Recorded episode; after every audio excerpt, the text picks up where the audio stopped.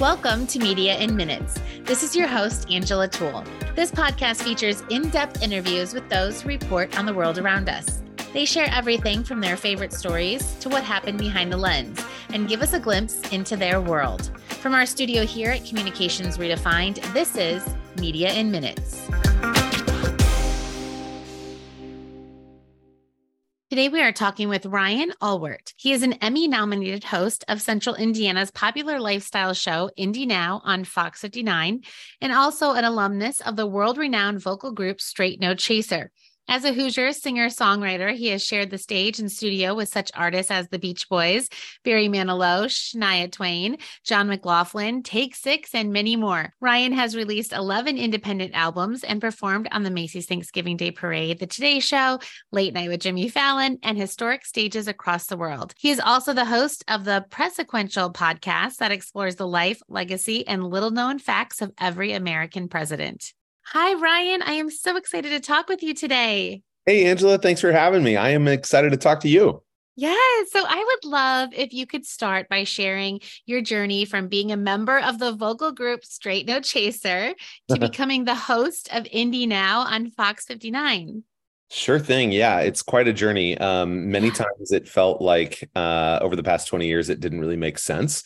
But I'm realizing that every single job and role and chapter of my life has led me to this opportunity. And so I'm super grateful for it. So I made Straight No Chaser as a senior in high school. Wow. My sister was 3 years ahead of me at IU. She saw the original guys singing at her sorority. And my mom brought home a CD from one of those dinners. And she said, hey, you would really like this group, and just fell in love with the music. And had reached out to them for some sheet music. And they said, hey, if you are coming to IU in the fall, you should audition for the group, because we're having, for the first time, our first round of auditions for new members, because we want to leave this as a legacy group on campus. Mm. And so I went down there, my best friend, Mike from choir, and I got in. And so we were like, wow, 17 and 18, like our final semester of high school was basically getting us ready to go to IU. So like we would go to school during the day, drive, we would have musical rehearsal, and then 3 days a week, we would drive down to Bloomington, rehearse with the guys and drive home, and then repeat, you know, like wake up at 6 the next day for high school. So wow. Totally. And for those who don't know, it's about an hour and a half each way. Yeah. I'm amazed that our parents let us do it, but so that was basically, I sang for fun. I sang for free food. I sang to meet girls. And I never studied music. IU has a world-renowned music school, but my sister encouraged me to check out the Kelley School of Business and got my degree in marketing. And over that course of that time, I met my wife, Lauren, who sang in the women's vocal group on campus called Ladies First. And so both groups were sponsored by the IU Alumni Association. Everybody was friends. You know, we were always around each other singing at campus events and all that. Yeah. And so graduated in 2003, saw the world singing on some cruise ships for about 2 years, which was really fun. That's awesome. We might have to talk about some stories there. Yeah, it was a paid vacation really for about 2 years. Music was always a thread though. Like whether I was, in advertising sales for a hot couple years, in my mid 20s to teaching guitar and voice lessons, I got the call that Straight No Chaser was getting signed to Atlantic Records when Lauren and I were about 3 months into our marriage. So this was about like 2007, 2008. And you're still part of the group, right? Well, no. So we had all graduated and kind of like left it in the hands of, new members. And one of the original guys had posted footage of the group performing in college back in like 1998. I wasn't even in the group at that point. He had posted it on this little site called YouTube, and it just kept getting views and views and views. And basically one of the people who saw the video, it was a really clever arrangement of a bunch of Christmas carols mashed onto each other. It's called the 12 Days of Christmas. I feel like I've seen that. Yeah. Yeah. It's got Toto's Africa in it. It's just like this wild arrangement. Well, the wife of the chairman of Atlantic Records got in her husband's ear and said, hey, you should listen to these guys, So he reached out. Long story short, we got signed to Atlantic. And that then launched a 5-year chapter for me, literally being a professional, singer right out of the gate, out of my marriage. And so saw the world, recorded all over, got to sing and tour and sell out venues and work our butts off, getting it off the ground. It was around the time that like The Voice and the Sing Off were really starting to take off. Right, and, right. You know, Pentatonix was like winning that competition. And so like, is this real resurgence of interest in vocal music? Anyway, did that. Lauren and I wanted to start a family. We knew that we didn't want to raise kids apart. And so I was really looking for an exit ramp. And I found one with an organization called Young Life that Lauren and I had volunteered with when we were engaged and loved the ministry. It's an outreach ministry for high school kids all over the world. Uh-huh. And, you know, they were looking for, they had everything in place that it needs to succeed except a staff person, and found out about the opportunity through a friend. And we jumped. And so I think I might be the only person on the earth to go from professional a cappella singer to like professional youth ministry guy. Right. But it was really cool because it was in my hometown of Fishers, Indiana. It was at my old high school. So it was an amazing way to come back home, but it was a real, it was a big adjustment. It took me about 3 solid years to really feel like I was in this new role and like my feet were solid on the ground because my head was just spinning, you know, and I'd gone from being on the road for 8-9 months out of the year to now being home all the time. And so it was this big adjustment for me and Lauren, and but it was a good one and it was totally worthwhile. Now, around that time, I was falling into voiceover work. I was always doing music, performing, you know, whether it was solo acoustic gigs or recording my own music. Lauren and I have been singing in a 90s cover band called Mixtape since about 2018 around that. That's awesome. Yeah. And so music for both of us has always been this just great creative outlet, but it was also a great, you know, income stream for our family. Yeah. And I was really active in voiceover and music around that time. And my friend Brandy Price, who this is a really cool story about how I got to Fox 59. Yeah. So Brandy Price is awesome. She is a style and beauty and branding expert. She wears a lot of different hats. And our daughters were in the same preschool together. And, you know, we would see each other at pickup and all that. Right. She got me in the door at another news station here in Indy to help with some of their younger on-air talent, to help with like just communication skills in front of a camera. You know, like I had been on stages for my entire life and just, you know, was there to help them out. Like, hey, you sound a little different when you're in the voiceover booth as opposed to when you're on camera. Let's work on that. Right. And so, you know, that was kind of my first step into TV. I wasn't doing anything on air, but I did that over the pandemic, kind of remotely, you know, working with clients there. And Brandy heard through the grapevine that Fox 59 was building up a lifestyle show. And so she encouraged me. She said, hey, you really need to submit your information into this. You throw your hat in the ring here for this position because it's got you written all over it. And so I did. I show up. I basically had one interview. I then met the producer, Kerrigan Arnold. I got, you know, through that interview. And then I got a screen test with Jillian Dean, who is my co-host, and she's amazing. And so for her, it was like a homecoming. Like she had been on Fox 59 as a reporter and an anchor for a long time. Yes. And so she's, you know, meeting everybody, you know, again, and I'm meeting them for the first time. And literally we met at our screen test. And so, and that's been almost 2 years ago.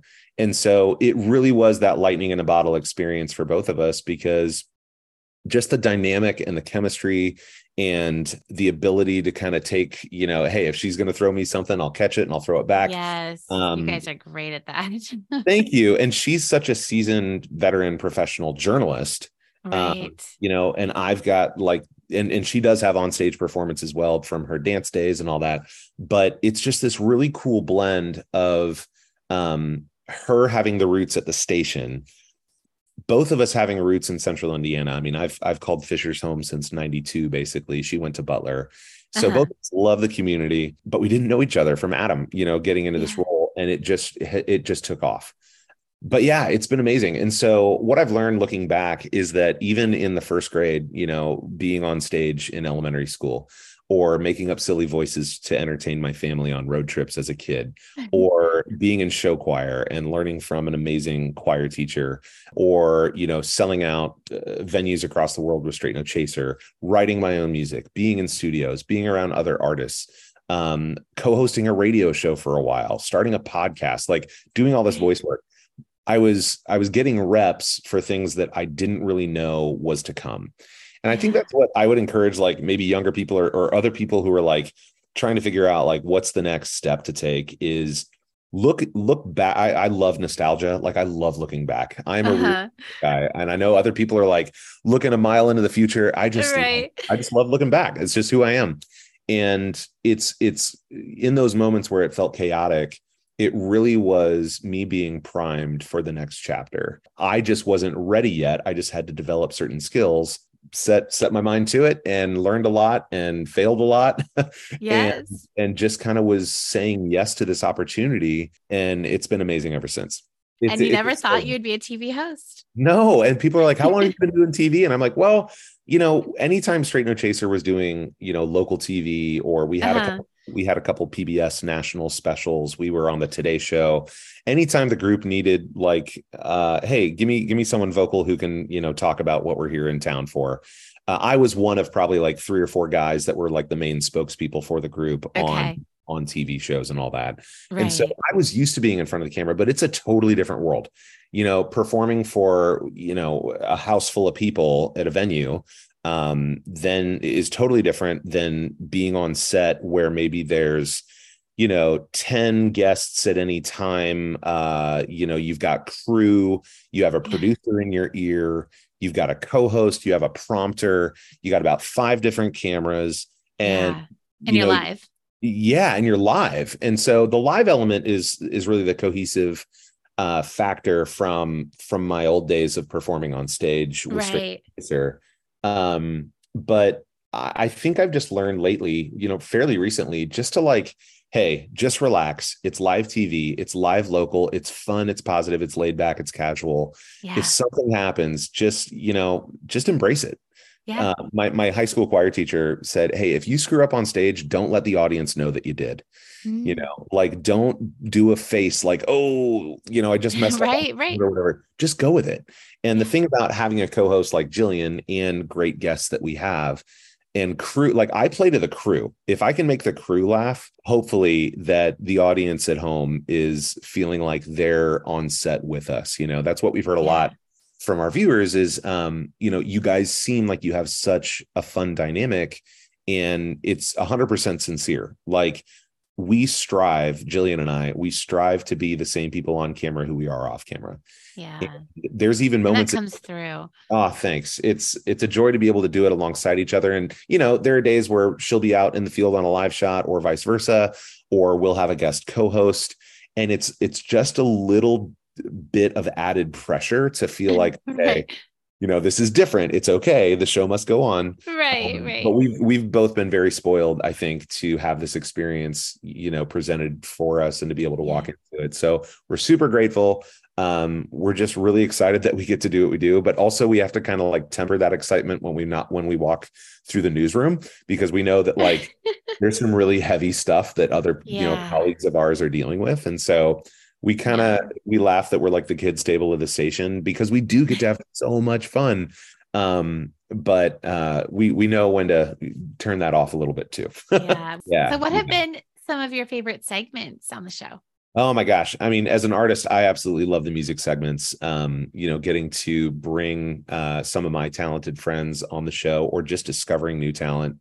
That's like the lowest hanging fruit for me. It's just like, you know, oh my gosh, when there's music or theater that's on the show, I absolutely love it. I love that we get to share the platform with up and coming artists, or even like we've had literally like grade school, junior high performers from like places like Footlite Musicals or Civic Theatre here in town, you know, where they've come on and they may not realize it, but they're performing for multiple thousands of people, you know? And so I'm like, man, I wish that I had that opportunity when I was, you know, 16 years old.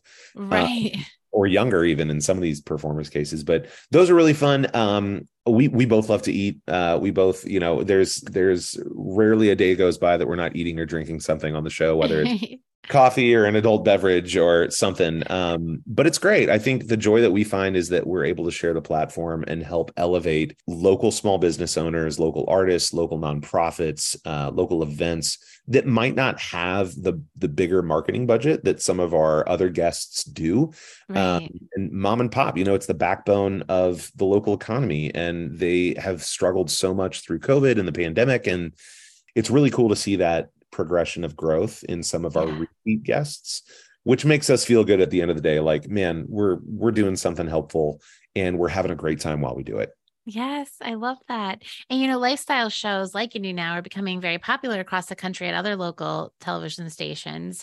What were you surprised to learn as you entered that industry, as you went into it? Oh, man. You know, there's two sides to it. It's like the performance side, the entertainment side, the on-camera side, the, you know, we're just obsessed with the viewer benefit. Like, what does this mean to the viewer? Let's do something as much as we can in every segment, whether it's about, you know, the newest coffee shop or the newest fun martini bar to open up or a gutter company. Like, let's try to do this as engaging as possible for the viewer at home. You know, I've come to learn over the short time that I've been working for our parent organization, you know, that there's a lot of, you know, we care a lot about viewer benefit. There's a lot of talk on the other side of ratings and revenue, you know, and that's just the nature of the industry. And I get that. So sometimes, you know, it is really cool that I've got the business and marketing degree and also just years of experience of essentially being my own product and being my own team for my self-employed life, right? Music and artistry and all that. So I can really, you know, and this is kind of what I was talking about before of leading that organization, leading the nonprofit, I can wear those hats at different times. Or if I'm talking to a nonprofit leader on the air, I'm asking them questions that I wish someone asked me when I was in their shoes running a nonprofit. Mm-hmm. So there's a lot of different things, you know, but honestly, like so many of those decisions, Angela, are like way over our pay grade. And right. So you know, at the beginning of the day and the end of the day, we're like, hey, are we trying our best to put on not just the most informative and entertaining, but the most sincere and positive show that we can? Right. And we really do. We've worked hard to really kind of create this persona of who is watching us at home. What, you know, our demographic is largely female, 25 to 54 in central Indiana. And so we're constantly asking, like, why would she care? What is going to make her, what's going to break through the noise of her morning and, inform her, positively delight her and keep her, engaged, and what's also in it for her. So there's totally a reason why it's not the Ryan and Jillian show. You know what I mean? It's like, it's right. about central Indiana. Like, we just happen to be the hosts. And so we see it really from a servant leadership perspective of like, we're not just hosting a show, kind of keeping it on the rails on the air. Literally, when our guests show up in the green or in the from security, when they check in to security, when they check out, what is their experience like? Yeah. So we're obsessed with guest experience and viewer experience. Any advice to PR professionals as they pitch lifestyle shows like yours, or advice for the on-air guests or pet peeves? Yeah. So for PR, I would say watch the show. Try to think about it from not just your client perspective, but the viewer perspective. If there's an overlap between, you know, who your client is trying to reach and the viewer at home, we can help you create a fun and engaging segment. And I shouldn't say not all segments are fun. Like we you know, some you have to go, hey, this is a little bit heavier of a topic. Just yesterday we had a new local hospice service that's on. And it's like, wow, we're talking about end of life care. How can we, you know, and that's where it's like an immature, you know, entertainer, performer, on-air personality might just try to make it, you know, oh, it's the same thing, just copy and paste. It's like, no, you have to match the emotional quotient of that guest, that topic for those 4 minutes. And you have to do it sincerely, because people can read through the smokescreen of fake. Oh, absolutely. And so if you can tug someone's heart piece as well, and you can say, what's my connection to this? So when I go, okay, we got a hospice center on. Okay. what was it like for me and my family when my grandfather was in hospice? Okay, cool. Let's try to pull from that a little bit and find that connection. And so from the PR perspective, I would say you're working with really creative people. Let us help you create an engaging segment. Like, also just watch the show, like tighten up your first couple lines, you know, it's like, and it's kind of selfish, but it's like, hey, what do you know about the show before you dive into about the thing that you want us to consider? Right. Like, tell us in a way that you know what we're doing, that we that you've watched a segment or two. Ask a question like, how could we work together on this? As opposed to, here's 90% information and then 10%, hey, like, when could we book? Yeah. I would also say brevity usually wins. Like, we don't need 17 bullet points about your client. Right. Because in the moment, in the moment, it's like, you got to distill this down to about 4 minutes. Yeah. And so that's some advice I would give to the PR side of things, is just help us help you and really think about the viewer benefit. And also, once it's booked, it's not like we have about anywhere from 45 to 50 segments a week. Now, many of those are pre-recorded packages, but the bulk of them are live. And so you got to think, like, we're handling a lot from an administrative standpoint. We're going to bend over backwards to make the experience great for your client, but help us help you, where like the little things are the big things.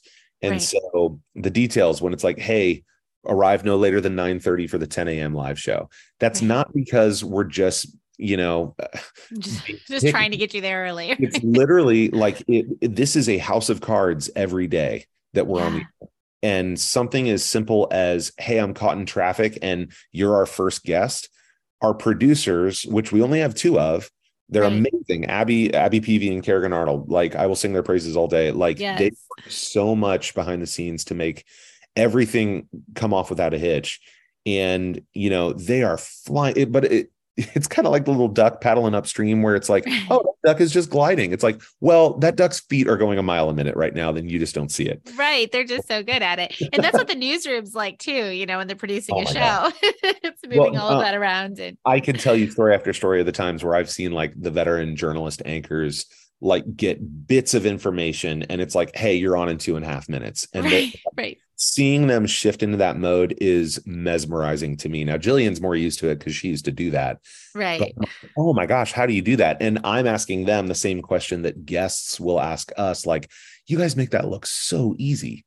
You know, some of the highest compliments that we get from guests are nothing about ratings. It's nothing about, you know, the show. It's, your dynamic is so sincere that it puts us at ease. Like, you made us calm in a moment where you're walking into a new environment with bright lights and tons of cameras and tons of people and tons of activity. You know, we sometimes look like we're just crazy because we're talking into the air, but really we're talking to our producer who's talking in our ear, and the guests are kind of there waiting to talk about their, you know, their product or their service. And so I would tell guests, I always tell guests this in the green room, and we try to go out there every single day and meet guests before we're on air with them.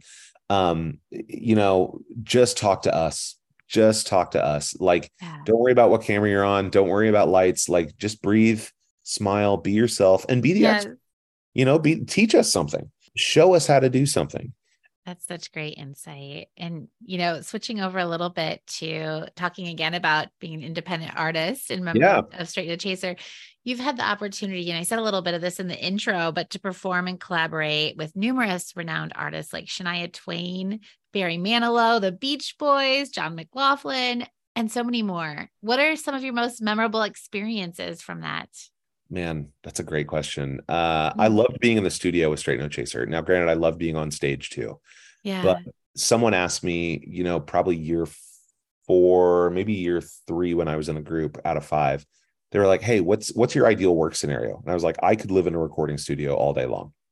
What I didn't realize is this new environment that I'm in was, you know, what I was being drawn to over there in that chapter and being led to is now what I get to do. It's like, oh, you're on a TV set. Yeah.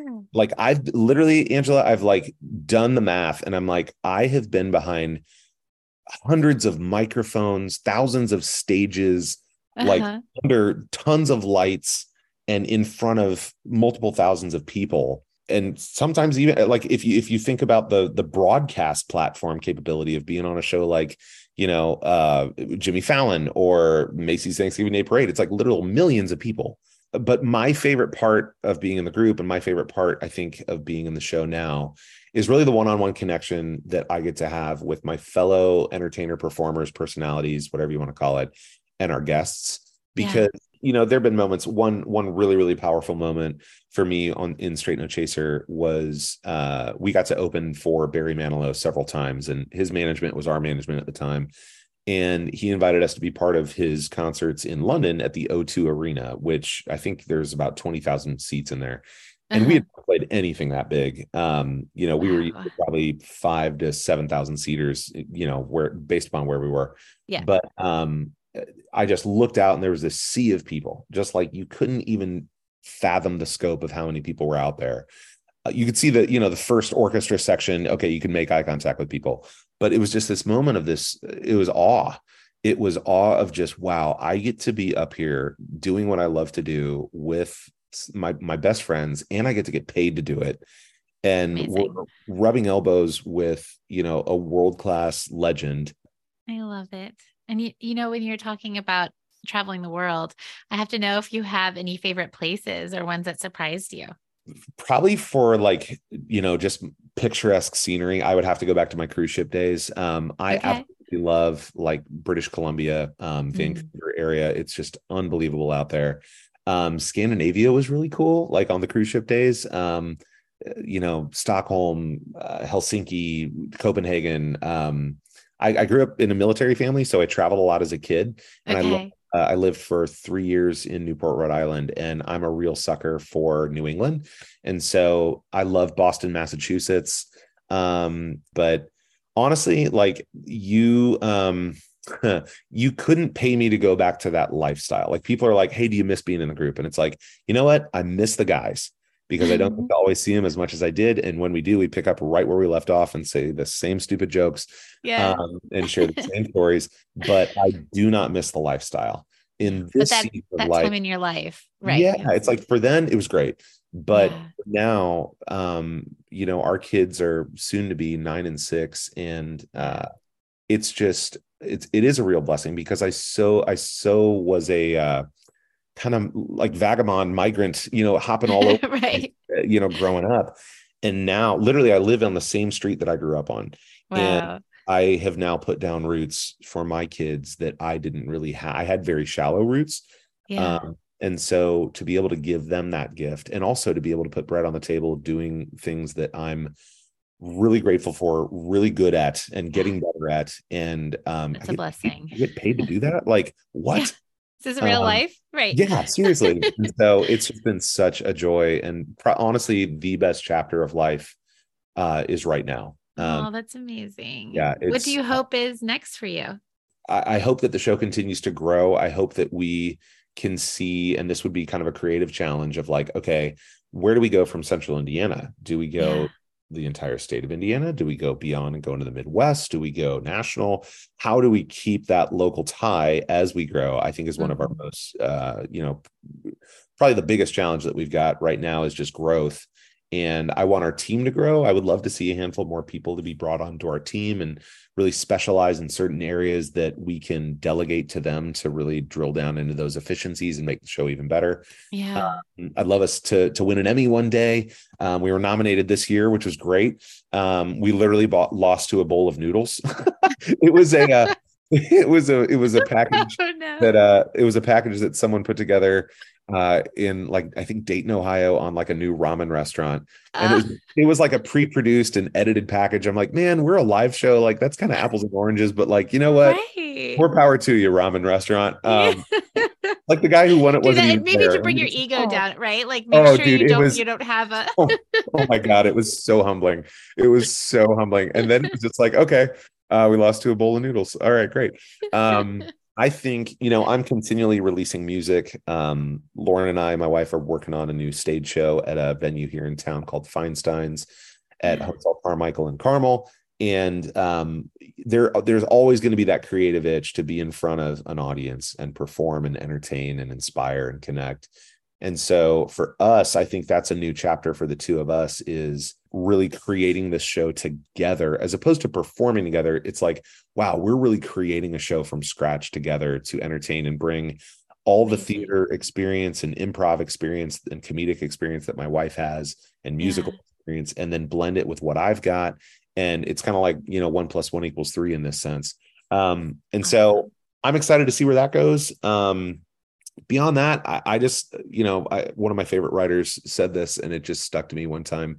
He said, the only time I'm really trying to be, or the only place that I'm trying to be the most famous is within my own home.